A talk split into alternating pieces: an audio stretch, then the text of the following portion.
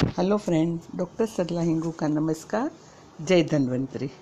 आज मैं आपको दंत मंजन के बारे में जानकारी दूँगी। हमें हमारा दांत कैसे मज़बूत रखना है, वो हम खुद ही अपने हाथों से बना सके। घर पे वैसे एक दंत मंजन की फॉर्मूला मैं आपके साथ शेयर करना चाहती हूँ। क्योंकि पहले के ज़माने में देखेंगे तो बबुल की छाल और नीम का दातुन करते थे, जिससे क्या है, नीम का कड़ुआ रस और बबुल का जो तुरत तुरत रस है, वो जाने से दांतों में कीड़े नहीं लगते थे, मुँह में दुर्गंध नहीं आती थी।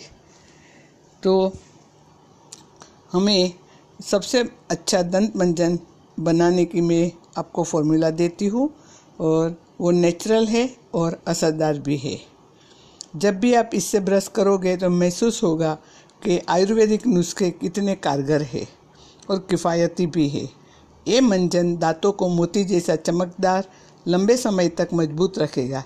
साथ ही साथ आपको पायोरिया, मसूड़ों से खून, मुँह की दुर्गंध इत्यादि तमाम मुखों से, मुख रोगों से निजात पा सकोगे। तो उसमें सबसे पहले है नीम छाल।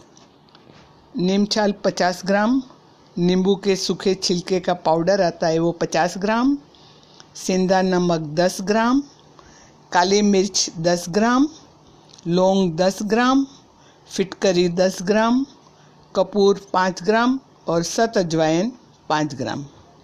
ये सबको मिला के एक एयरटाइट डब्बे में आप भर लो। इससे क्या है कि नीम है, वो एक उत्तम एंटीबैक्टीरियल वनस्पति है, यह मसूड़ों और दांतों को सड़न से बचाती है। और अपने आसपास लगे कोई भी नीम का पेट की दातुन होएगा तो दातुन से आप ये मंजन करोगे तो और भी ज़्यादा आपको फ़ायदा मिलेगा। नींबू का जो छिलका रहता है, उसमें एस्ट्रीजेंट गुणों से भरपूर रहता है।